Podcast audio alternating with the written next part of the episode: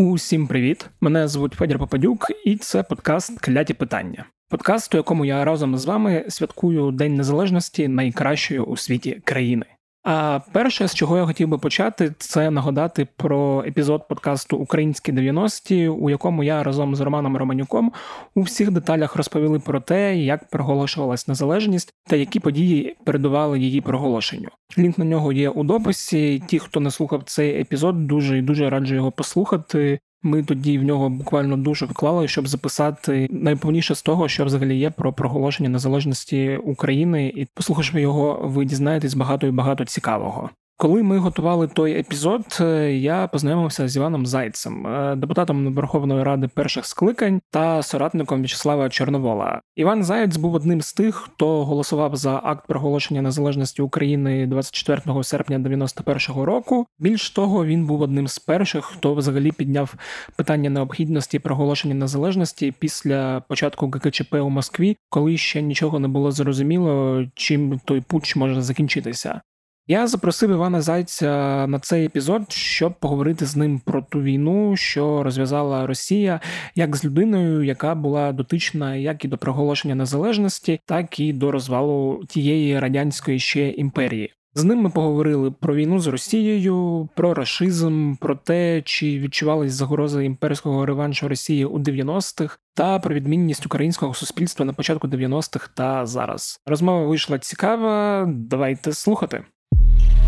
Іван Олександрович, я вас вітаю. Доброго дня. Ми з вами, коли говорили, це коли було кінець 20-го року, здається, і там початок 21-го, в інших взагалі умовах, коли я робив проект про українські 90-ті, про перші роки незалежності, про те, як незалежність сприймалась.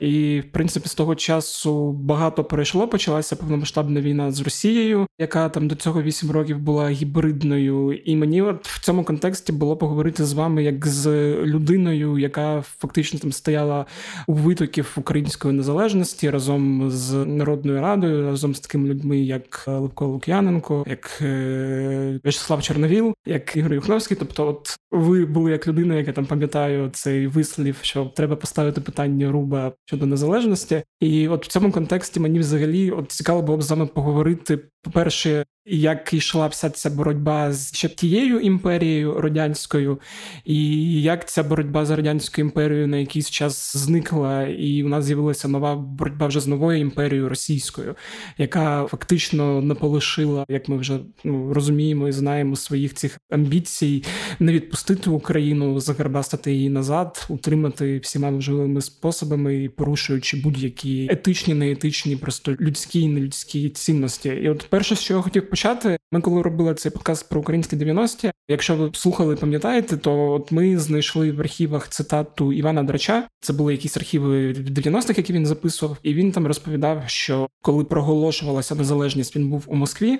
і що хотів там побачити, як все там відбувалося, і подивитися на цю маніфестацію від Білого Дому до цвинтаря. Там запам'ятав, ми тоді спеціально це поставили. Що він тоді побачив от нарощування страшної мускулатури великої російської імперії, коли ці люди на вулиці почали збирати от цього трьохглавого орла чи двоглавого, скільки там у ці курки голів, я не пам'ятаю. І от вони його почали вішати, і він тоді не розумів, що страшніше, чи той двоглавий орел, чи страшніший герб із серпом і молотом. І от він відчув, що ця боротьба вона не закінчилась, а вона буде ще продовжуватися. І от в цьому контексті я хотів вас запитати: от коли ви тоді голосували за проголошення незалежності, тоді були ну взагалі інші умови, інші реалії, інший світ. Чи допускали ви взагалі, що може відбутися в майбутньому щось таке, як коли Росія вирішить спробувати знову нас загарбати, що боротьба за незалежність вона не закінчилася, а могла продовжуватися і далі? То був дуже складний час. То був час після холодної війни. І в Україні, там на пострадянському просторі, в цілому на євроатлантичному просторі домінував пацифізм. Угу. Всі думали, що епоха воєн закінчилася. Френсіс е... Фукуяма Фукуяма ж тоді прорік своє кінець історії, угу. і тому всі думали, що настає епоха такого благоденства, вічного благоденства. Але серед опозиції у Верховній Раді на початку 90-х років було дуже багато людей, які дуже добре знали Росію, і вони передбачали, що ми ще зійдемося із Росією у війнах, тому що це випливає із природи самої російської держави, з природи самого російського народу. Державною ідеологією панівною і тоді, і зараз, і раніше була ідеологія рашизму. Ідеологія рашизму дуже людина людиноненависницька, вона небезпечна. Ця ідеологія спрямовує і російську владу, і російську державу на те, щоб знищити ті народи, які хочуть жити самостійним життям на свій розсуд і не хочуть розчинитися в ординській спільноті. Тому ті, хто глибоко знав от історію відносин України і Росії, було зрозуміло, що нам не уникнути війни із Росією. Треба виходити із того, що рашизм, як тоталітарна ідеологія, вона розглядає війни як необхідність існування. Тим більше, що це імперія, яка дуже тривалий час займалася збиранням земель. Це була така константа в існуванні російського народу прихоплювати території, а отже, прихоплювати ресурси, прихоплювати і людей таким чином. Але домінувала в той час думка якраз про те, що це епоха миру, що війни закінчилися, і це негативно позначилося на нашій безпековій оборонній політиці.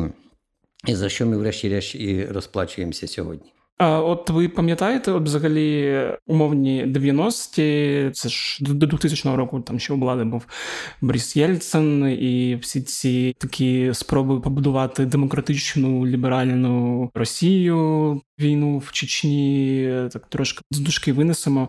І от у цьому контексті російсько-українських відносин того періоду, пам'ятаєте такі перші тривожні дзвіночки, там коли відчувалося, що оця неминуча війна вона відбудеться. Умовно, або коли прес-секретар Єльцина казав про можливість переглянути кордони, оце в період між незалежності. республіки, які стали на шлях Да, да, да, да, да. Потім я не знаю, от коли ми його записували, теж один з епізодів, я пам'ятаю, там вже покійний Леонід Макарович Кравчук казав що про ці спроби Єльцина якось затащити назад це СНД, щоб воно було ну не просто якоюсь формальністю, а чимось більшим, там нав'язати різні правила інтеграції, або коли це ж історія з Чорноморським флотом і спробами анек... тобто не анексії Криму, а коли там проголошувалося кілька разів там незалежність Криму. Це ж теж вони хотіли в Росію ці там Багровий і ну решта сепаратистів того часу. От от тоді, от саме в 90-х, ви пам'ятаєте, такі перші тривожні дзвоночки, коли от треба було на це звернути увагу, але щось не було такого. Та звертали увагу багато раз. Я наведу вам приклад. 13 лютого 1991 року Верховна Рада розглядала, здається, питання про так званий союзний референдум Горбачова щодо збереження радянського союзу. І тоді народний депутат Шлемко від Народної ради виступив із оцінкою рішення попереднього дня Верховної Ради. Коли відновлювалася автономія Криму, Мгм. так от депутат Шлемко тоді сказав, що вчорашня подія відновлення автономії Криму це торг, якого можна зіставити із торгом, що відбувся 1654 року у Переяславі. Угу. І що Верховна Рада поставилася безвідповідально. І якщо депутати вирішували цю проблему шляхом натискання кнопки пультів голосування, то пройде час і доведеться наживати на кнопку реактивних систем залпового вогню. Це було сказано 13 лютого 1991 року.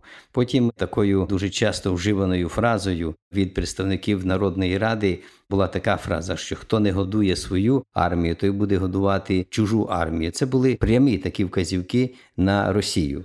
Потім вже ви згадували про цю заяву Вощанова, прес-секретаря Єльцина, який так, начебто, попередив республіки, які стали на шлях незалежності, що до них можуть бути територіальні претензії. Це був шантаж, і шантаж, як бачите, на рівні державного суверенітету. Реакція на цю заяву була дуже потужною із української сторони. Заяву зробив голова Верховної Ради Кравчук. Була заява президії, була дуже сильна заява народного руху України. І вже буквально через день, 28 числа, приїхала делегація з Москви представників російського парламенту на чолі з Руцьким, і були представники союзного парламенту. От Рябченко з України був представляв як депутат. Е, союзного парламенту. І тоді вдалося на цій зустрічі переконати росіян у тому, що це дуже погана політика, і ми такої політики не сприймаємо. І в ком'юніке, яке було опубліковано після цієї зустрічі, було по суті дезавойовано ця заява Вощанова. Але це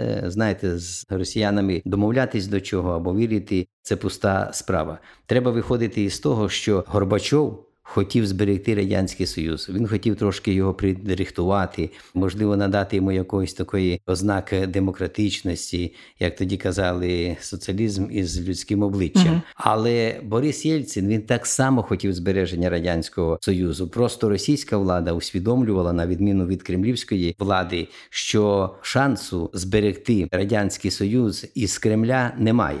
Що треба перетягнути всі повноваження, які є у союзних органів влади, на владу російську, а потім почати відновлювати знову уже Російську імперію, тільки у іншій формі. І ми в подальших кроках це все бачимо. Після незалежності у Пущі у Білорусі була підписана угода про припинення існування радянського союзу як геополітичної реальності, але знову ж таки підписалися і за те, що створюємо таку співдружність незалежних держав. От саме через механізм отаких різних союзів, як співдружність незалежних держав, як там економічні е, всякі структури, Єльцин і хотів відновити Російську імперію.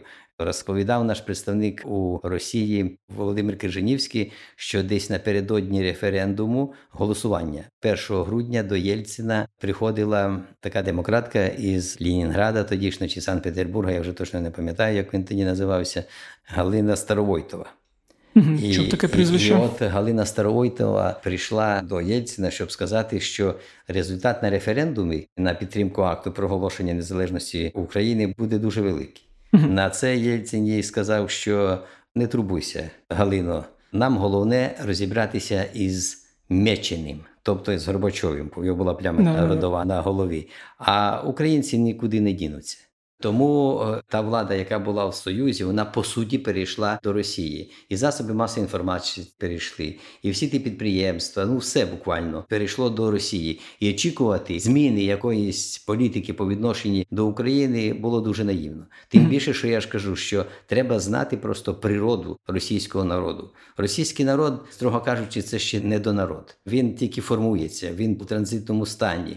Він складається із представників великої кількості етносів, які повинні були відмовитися від е, своєї ідентичності, від своєї культурної матриці, від звичаїв, від традиції і погодитися стати русським, угу. Тому що немає такої етнічної спільноти, як русські. Вони повинні мати свою територію, вони повинні мати свою мову, яка випрацьовувалася на стиці природи і людини. Цього нічого немає. Термін русський це такий термін, який ввів Сталін у 30-ті роки. Це термін, скоріше всього, із арсеналу політологічних категорій, які позначають так звані політичні нації, як кажуть у нас чи там у Росії, бо за кордоном мова йде про громадянські нації. Тому зрозуміло, що такий народ ще перебуває у такому стані формування і дуже легко вести його туди чи сюди. І оскільки ідеологія рашизму вона вибудовувалася саме на основі ментальності орди, вибудовувалася як людиноненависницька ідеологія, який пи- присутній оцей імперіалізм, шовінізм дуже такий великий. Тому чекати від Росії таких мирних відносин із Україною був би великий гріх. Це обумовлено їхньою самою природою. Ми повинні були себе убезпечити від е, того, справді провести дуже швидкі реформи, які підняли б суттєво рівень життя в Україні, і розбудувати потужний оборонний і безпековий сектор. На жаль, я ж кажу, політики послідовної в цих напрямках у нас не було, і це ослабило Україну. А коли ослабило Україну, то Росія природно, а вона готувалася до цієї війни, готувалася дуже довго, дуже послідовно готувалася. Росія взагалі готується до реалізації політики глобального реваншизму. Російські політики вони не задоволені тією ситуацією, в якій опинився Союз. Раніше радянський союз був над державою, як говорили, але ця наддержавність вона базувалася саме на ядерній зброї, вона базувалася на Ну, на, на насильстві. на насиллі. Базувалися. А коли е, зникла така можливість, то всі побачили, що це колос на глиняних ногах. І Росію це дуже турбує. І вони хочуть знову стати в рівень з такими державами, як е, Сполучені Штати Америки, як Німеччина, як Китай там чи, наприклад, інші. І вони е, іншого методу не бачать для себе, як стягувати цивілізований світ до своїх життєвих уявлень, цих варварських життєвих уявлень. І для того, щоб перебудувати світ за їхнім баченням, їм треба відродити Російську імперію. Їм треба для цього реінтегрувати Україну з її природнім ресурсом і з її людським ресурсом. І оце бажання проводити політику глобального реваншизму, тобто перекроювати світовий устрій, перекроювати систему безпеки, воно вже стало політичною доктриною російської влади е, при режиму Путіна. Тому тут відповідь одна: ми повинні завдати Росії поразки на фронтах на полі бою. І це відкриє можливість дерешизувати Росію, тому що в 90-ті роки, коли Україна стала незалежною, коли по суті через незалежність України був ліквідований радянський союз, захід був занепокоєний тільки з ядерною зброєю. Вони думали про те, щоб не розповзлася ядерна зброя. Вони думали, як її вирвати із рук українців. Зрозуміли, росіяни це саме е, хотіли. Але ми тоді заходу казали, що цього мало. Тому що оця природа російської держави, російського народу, природа цього імперіалізму, природа цього шовінізму, цієї брехні, природа е, ідеології самого рашизму, вона все рівно виведе Росію на шлях воєн. І воно так і трапилося. Тоді нас не хотіли чути. І навіть зараз ще не до кінця чують на заході багато політиків. Але так воно було. Тому війна, яку розв'язала Росія проти України, це війна екзистенційного характеру. Росіяни хочуть розчинити нас у своїй ординській спільноті, але ми не хочемо цього. Ми хочемо жити. І тоді вони ставлять питання про знищення нас як нації, про знищення нас як державі. Вони навіть ставлять під сумнів те, що українці як нація існує, і що взагалі є така держава Україна. Бо це ну вже ж стало зрозуміло, що це прям політика, що українців нема, української мови нема, української культури нема, і все це якісь росіяни, які забули, що вони росіяни. От ну в їхній ідеології так воно виглядає зараз. До речі, ви сказали про Біловезьку угоду і коли про СНД. Я ж пам'ятаю, коли ми готували теж епізод про розвал радянського союзу. Що коли Єльцин приїжджав якраз в Білорусь на резиденцію, що спочатку він вже мовляв Кравчука і українську делегацію підписати цей союзний договір, і потім, вже коли не вийшло підписати, то вони придумали цю конструкцію СНД. Так же ж було, наскільки я пам'ятаю, і що якраз СНД була такою спробою, от потім затягти, затягти, затягти назад.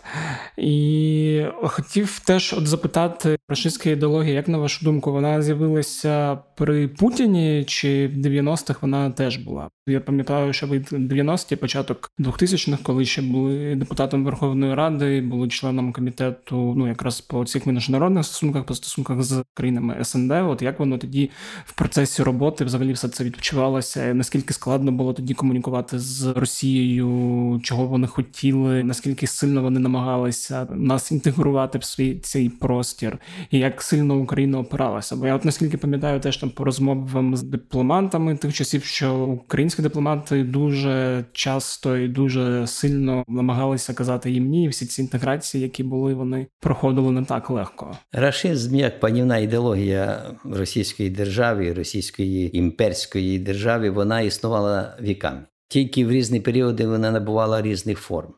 А вже на початку 90-х років зрозуміло, що вона не могла працювати так ефективно із погляду інтересів Російської імперії, як вона працює зараз, тому що і російська влада повинна була подумати про себе і подумати про долю Російської Федерації. І йшла величезна боротьба між Білим домом і Кремлем. Була дуже погана соціально-економічна ситуація, і тоді, власне кажучи, російська влада більше зосереджувалася на внутрішніх своїх процесах, але вона все рівно не випускала з полі зору Україну. Угу. І якраз всі ці намагання затягнути Україну знову в лоно нової Російської імперії вони були постійними. Вони проявлялися дійсно і в Біловезькій пущі, коли спочатку Єльцин хотів, щоб Кравчук погодився на підписання нового союзного договору.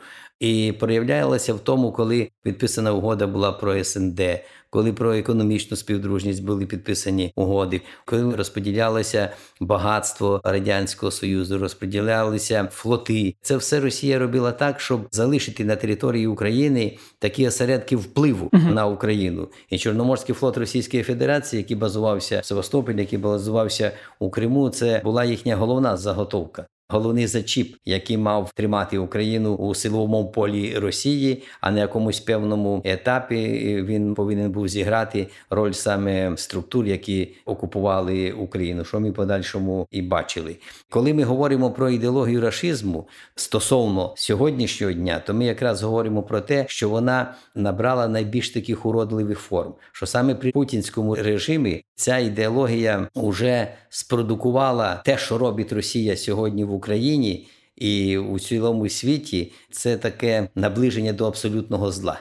І тому з Росією треба сьогодні не боротися різними такими е, якимись запевненнями, там е, Дипломатично. дипломатичними методами. Треба боротися з Росією з абсолютним злом. Візьмемо, наприклад, за аналогією 80-х років минулого століття, коли Рейган сказав, що Росія це імперія зла. Мгм. Ну, СССР, Радянський Союз як імперія зла.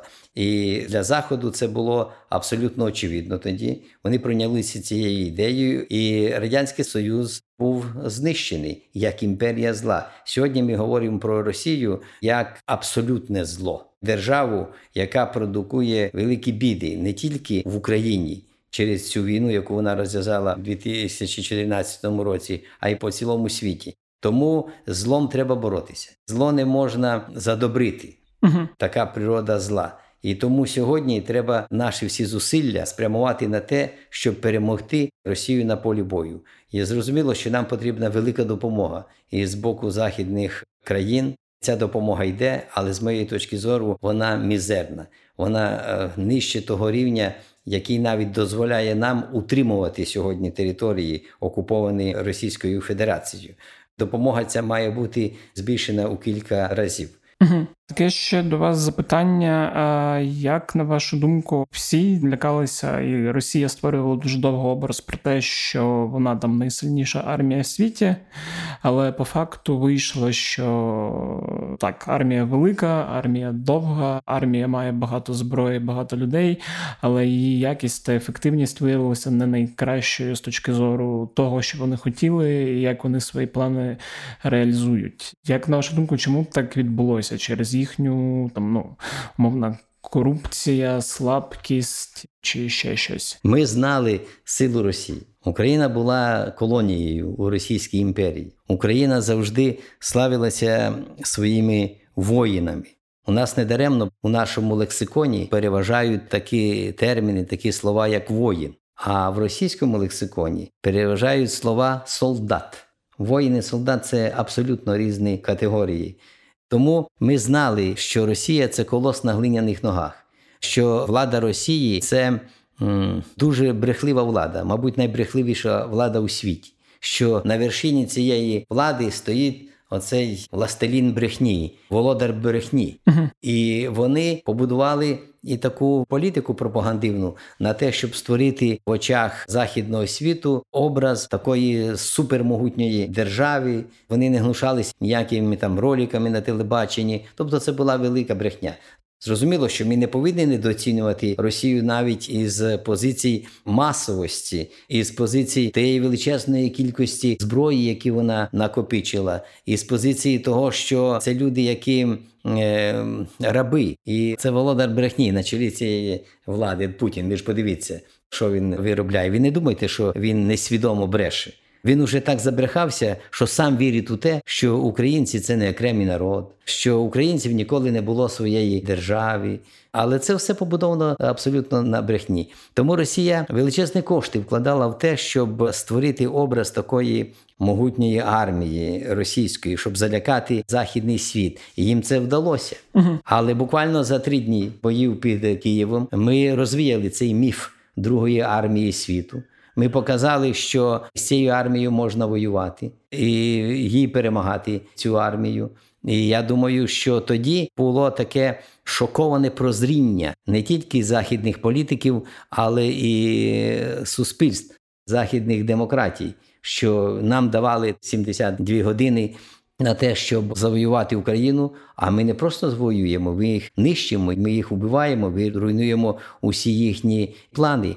Тому не можна пояснювати сьогодні таку напівсилу, будемо так казати, російської армії, тим, що там якась корупція була, чи там якимись іншими речами. Це природа цієї держави. Ця держава завжди із ординських часів воювала масою, і вона на це розраховувала.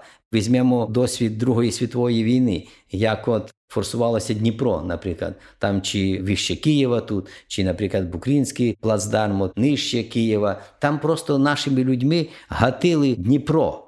Там не стояло питання про кількість жертв, там стояло питання про те, що треба захопити оцей плацдарм. І вся ця російська машина вона завжди була налаштована на те, щоб воювати масою, щоб воювати великою кількістю зброї. Ніщо ставилося людське життя, і це ми знали. Ці всі недоліки цієї армії ми знали. Зрозуміло, що вони готувалися до війни щонайменше там 20 років, цілеспрямовано.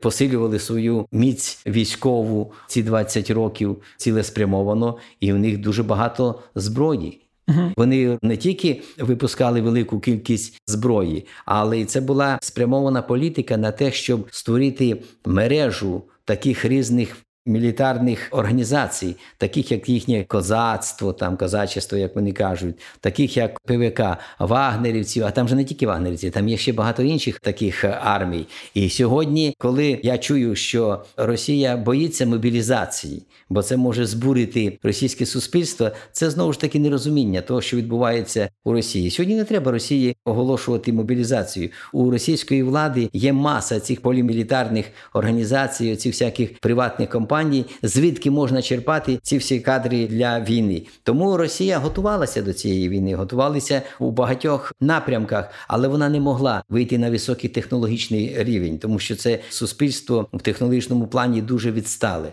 Це суспільство із дуже великими проблемами. Суспільство, яке обернене тільки всередину себе. Вони оголосили всьому світові війну. А в цій капсулі обернення у себе в принципі не можна сьогодні вийти на дуже високий технологічний рівень. Тому ми побачили таке вражаюче відставання російської зброї від західної зброї, просто вражаюче. Сьогодні просто що тримає ще Росію в статусі от цієї світової держави, то це тільки ядерна зброя. І то я ж кажу, якщо справа дійде, не дай Боже, до застосування, то ми побачимо так само дуже багато прикладів того, що ця зброя нічого не варта. Хотів ще з вами поговорити про українське суспільство, от як воно змінилося за ці там 30 вже один рік української держави сучасної. Коли я теж робив всі ці подкасти по 90-х і там готувався, дивився взагалі, як там виглядало суспільство на початку проголошення незалежності. То було відчуття, що частина, от те, що називається такою патріотичною, вона тоді була значно меншою ніж зараз. І навіть в контексті умовних питань я от пам'ятаю, коли там щось шукав інформацію про російсько-українських відносинах там в 90-х, знаходив, коли у Ялті Кучма зустрічався з Єльциним, туди попхався мер колишньої Москви Лужков, такий один з найбільших шовіністів. І там от я знайшов в архівах газети Дзеркало тижня статтю про цю зустріч, де Кучма пояснював Лужкову, що от дивіться, ви кажете, що у нас тут російську мову притискають, а у нас тут стільки-то шкіл, стільки-то інститутів, стільки-то театрів російської культури. І я так подивився, що мені виглядало, що десь там на період от кінця 90-х років більше ніж половина, все це було російськомовне. І я, як людина, яка виросла в російськомовному місті в Запоріжжі до 14-го року, я взагалі не розумів і погано себе ідентифікував як українець, погано говорив українською. І після революції гідності у мене все це почало потрохи змінюватися. І от зараз, коли почалася повномасштабна війна, багато хто говорить про те, що от українська нація вона сформувалася остаточно, що більшість людей, які себе не ідентифікували, тут точно усвідомили, що вони українці якими вони є, і Як на вашу думку, от цей процес формування нації, який йшов 30 років, по-перше, він вже завершився чи ні? А по-друге, от чим суспільство, коли там незалежність проголошували, відрізняється від того, от в якому ми перебуваємо зараз? Українська нація сформувалася ще, я думаю, що років 300 тому, а то й може більше. І навіть як нація, не як народ, не як етнічна спільнота, а саме як нація.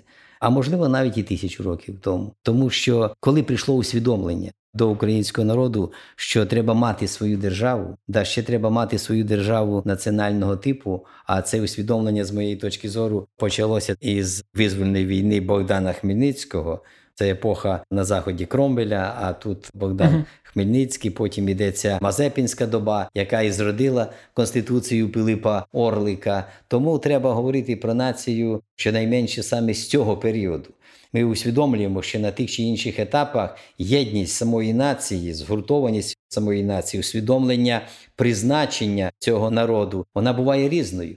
Як взяти 20 століття минуле, Російська імперія, комуністична Російська імперія, вона методично вирізала із українського народу саме провідну верству людей інтелектуальних, людей підприємливих. Вона позбавляла нас отого історичного розуму, uh-huh. історичного досвіду. Тому зрозуміло, що в якісь часи, коли дивишся на Україну, то думаєш, що от бачите, це не народ, це якесь там населення і так далі. Але вистачило буквально двох поколінь після Другої світової війни, щоб українці відновили свою повноструктурність національну, відновили свою цілісність і знову поставили на порядок денний питання про власну національну державність. uh Тому ясно, що нація сформована раніше. Я знаю просто цілу групу істориків, зокрема там е, таких як е, Сергій Плохій. От які пишуть взагалі, що українська нація власне сформувалася в 1921 році.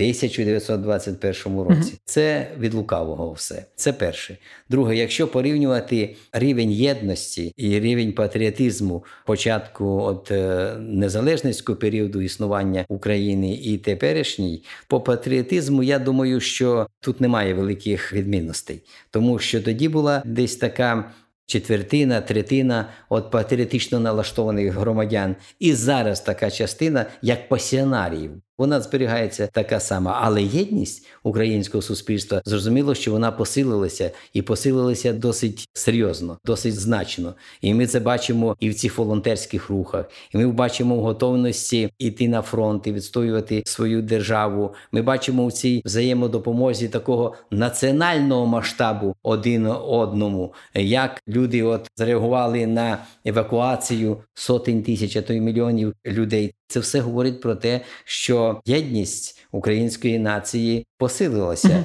Посилилася вона, можливо, десь на якомусь етапі на антитезі, на тому, що є загроза для української нації, є ворог в особі Росії. Тому цю єдність її треба закріпити, закріпити освітнім процесом.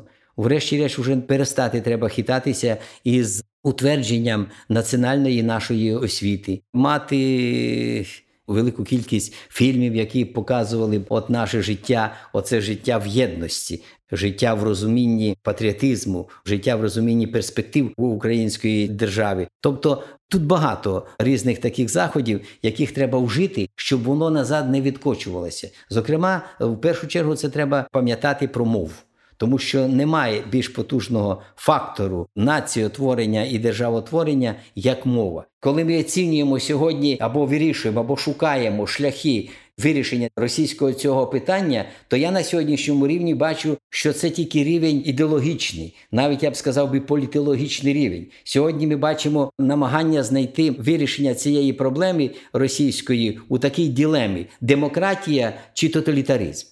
Тобто, що це передбачає? Це передбачає, що якщо ми скинемо, наприклад, режим Путіна і почнемо засіювати там демократію, то російське суспільство сьогодні зміниться, російська держава сьогодні зміниться. На війні, яку розв'язала Росія проти України, ми бачимо іншу дилему: це дилема цивілізації і варварства. Сьогодні росіяни прийшли на територію України і прийшли на територію інших країн у духовній сфері, в інформаційній сфері, там в економічному змаганні, саме не з позиції позиції цивілізаційності, саме не з позиції того, щоб сказати, що от нас образ життя він кращий вашого, він ефективніший, він відкриває великі простори для ваших народів у майбутнього. А вони прийшли із варварством. Вони прийшли стягнути цей цивілізований світ до своїх життєвих уявлень. Сьогодні у діалозі із західними політиками і західними суспільствами треба показувати, що немає сьогодні вирішення проблеми Росії як абсолютного зла у площині дилеми. Чисто ідеологічної такої тоталітаризм чи демократія, що треба заглиблюватися на рівень варварства і цивілізації. І тільки тоді, коли дійде таке розуміння, що так, дійсно це варвари, а варвари нищать цивілізацію. Тому ніхто не заховається від варвара, якщо його не вбрати з цієї історичної сцени. От тоді буде західний світ, і багато хто і у нас навіть в Україні буде діяти адекватно по відношенню до Росії і по відношенню до тієї війни, яку розв'язала Росія е, проти України. А вже якщо далі проєктувати це розуміння природи цієї війни, то ми повинні пускатися до цього біблійного сюжету боротьби зла і добра. Люди чудово е, розуміють, що зло ніколи не заспокоюється що е, злом треба боротися, щоб усунути його. Тому мені видається, що сьогодні просто немає цього такого справжнього бачення проблем цієї війни і проблеми російської держави, що нам треба заглиблюватися сьогодні на рівень ментальності народу, на рівень культурної матриці цього народу, на коріння цієї ідеології рашизму, яка відтворює відповідний тоталітарний режим і дуже постійно. Ми мали цей рашизм у вигляді комуністичного режиму у радянському союзі. Ми маємо цей рашизм зараз у вигляді політичної доктрини руського міру або політичного режиму Путіна. Ми мали цей рашизм і раніше ще при царській Росії, коли української мови не було, немає і не буде її. Тобто сьогодні треба інше бачення. І сьогодні треба заглиблюватися у справжні причини цієї війни і не намагатися вирішити проблему от у чисто таких політологічних категоріях чи політичних дослідженнях. Сьогодні війна це війна варварства. Росія і цивілізації це Україна. Цивілізація має, врешті-решт, засвоїти свої історичні е, уроки. Останнє запитання: От е, розуміло, що там цей день незалежності буде в умовах війни. А як ви гадаєте, наступного року, коли ми будемо святкувати День Незалежності, в яких умовах це може відбуватися, та від чого це буде залежати? Люди типу мене мріють, що там поїдемо в Севастополь чи в Ялту в українську, звичайно, в деокуповану. А наскільки вам здається такий варіант важливий? Чи війна ще буде тривати і наступного і через рік? На сьогоднішній день виглядає, що війна буде тривати довго, угу. але мені хотілося, щоб вона якомога швидше закінчилася. І я бачу, як її можна закінчити. Сьогодні треба, щоб наші зв'язки із західним світом були тісніші. Сьогодні все дуже залежить від наших партнерів і наших союзників на заході. Якщо вони дадуть зброю необхідну нам, то ця війна набагато швидше завершиться. Зрозуміло, що ми не маємо права втомлюватися від цієї війни. Особливо легко втомлюються ті, хто не працює на нашу перемогу. А той, хто працює, то він не від війни втомлюється, він психологічно виснажується. Але в будь-якому разі нам треба орієнтуватися на гірший варіант. А гірший варіант це довготривала війна, яка буде виснажувати нас до краю. Тому вже сьогодні не треба втрачати час, щоб переводити нашу економіку на рейки військового часу. Поки що я не бачу такого розуміння і такої політики. Кожен діє сам по собі.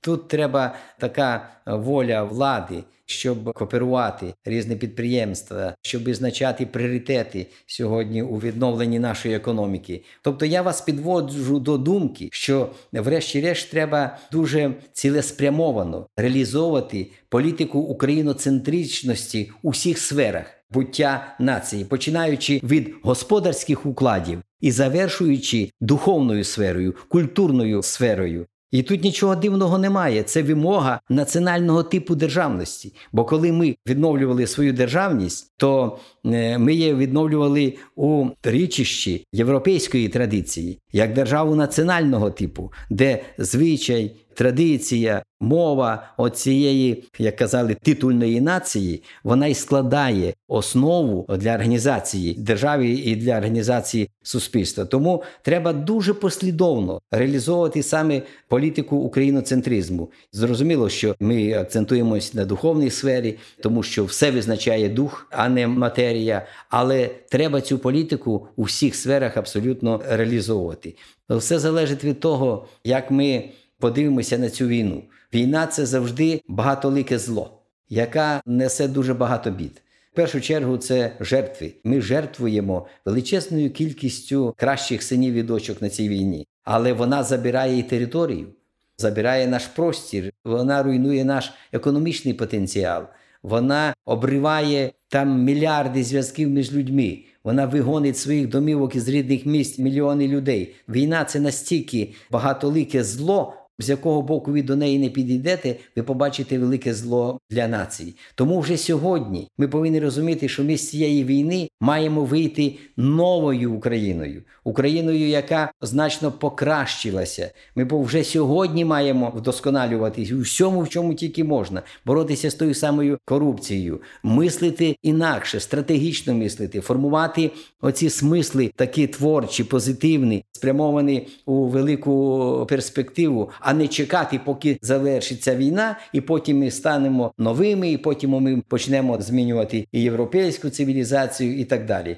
Тому війна, окрім того, що це велике зло, то це і велике випробування для нас. Це нагода саме вдосконалитися.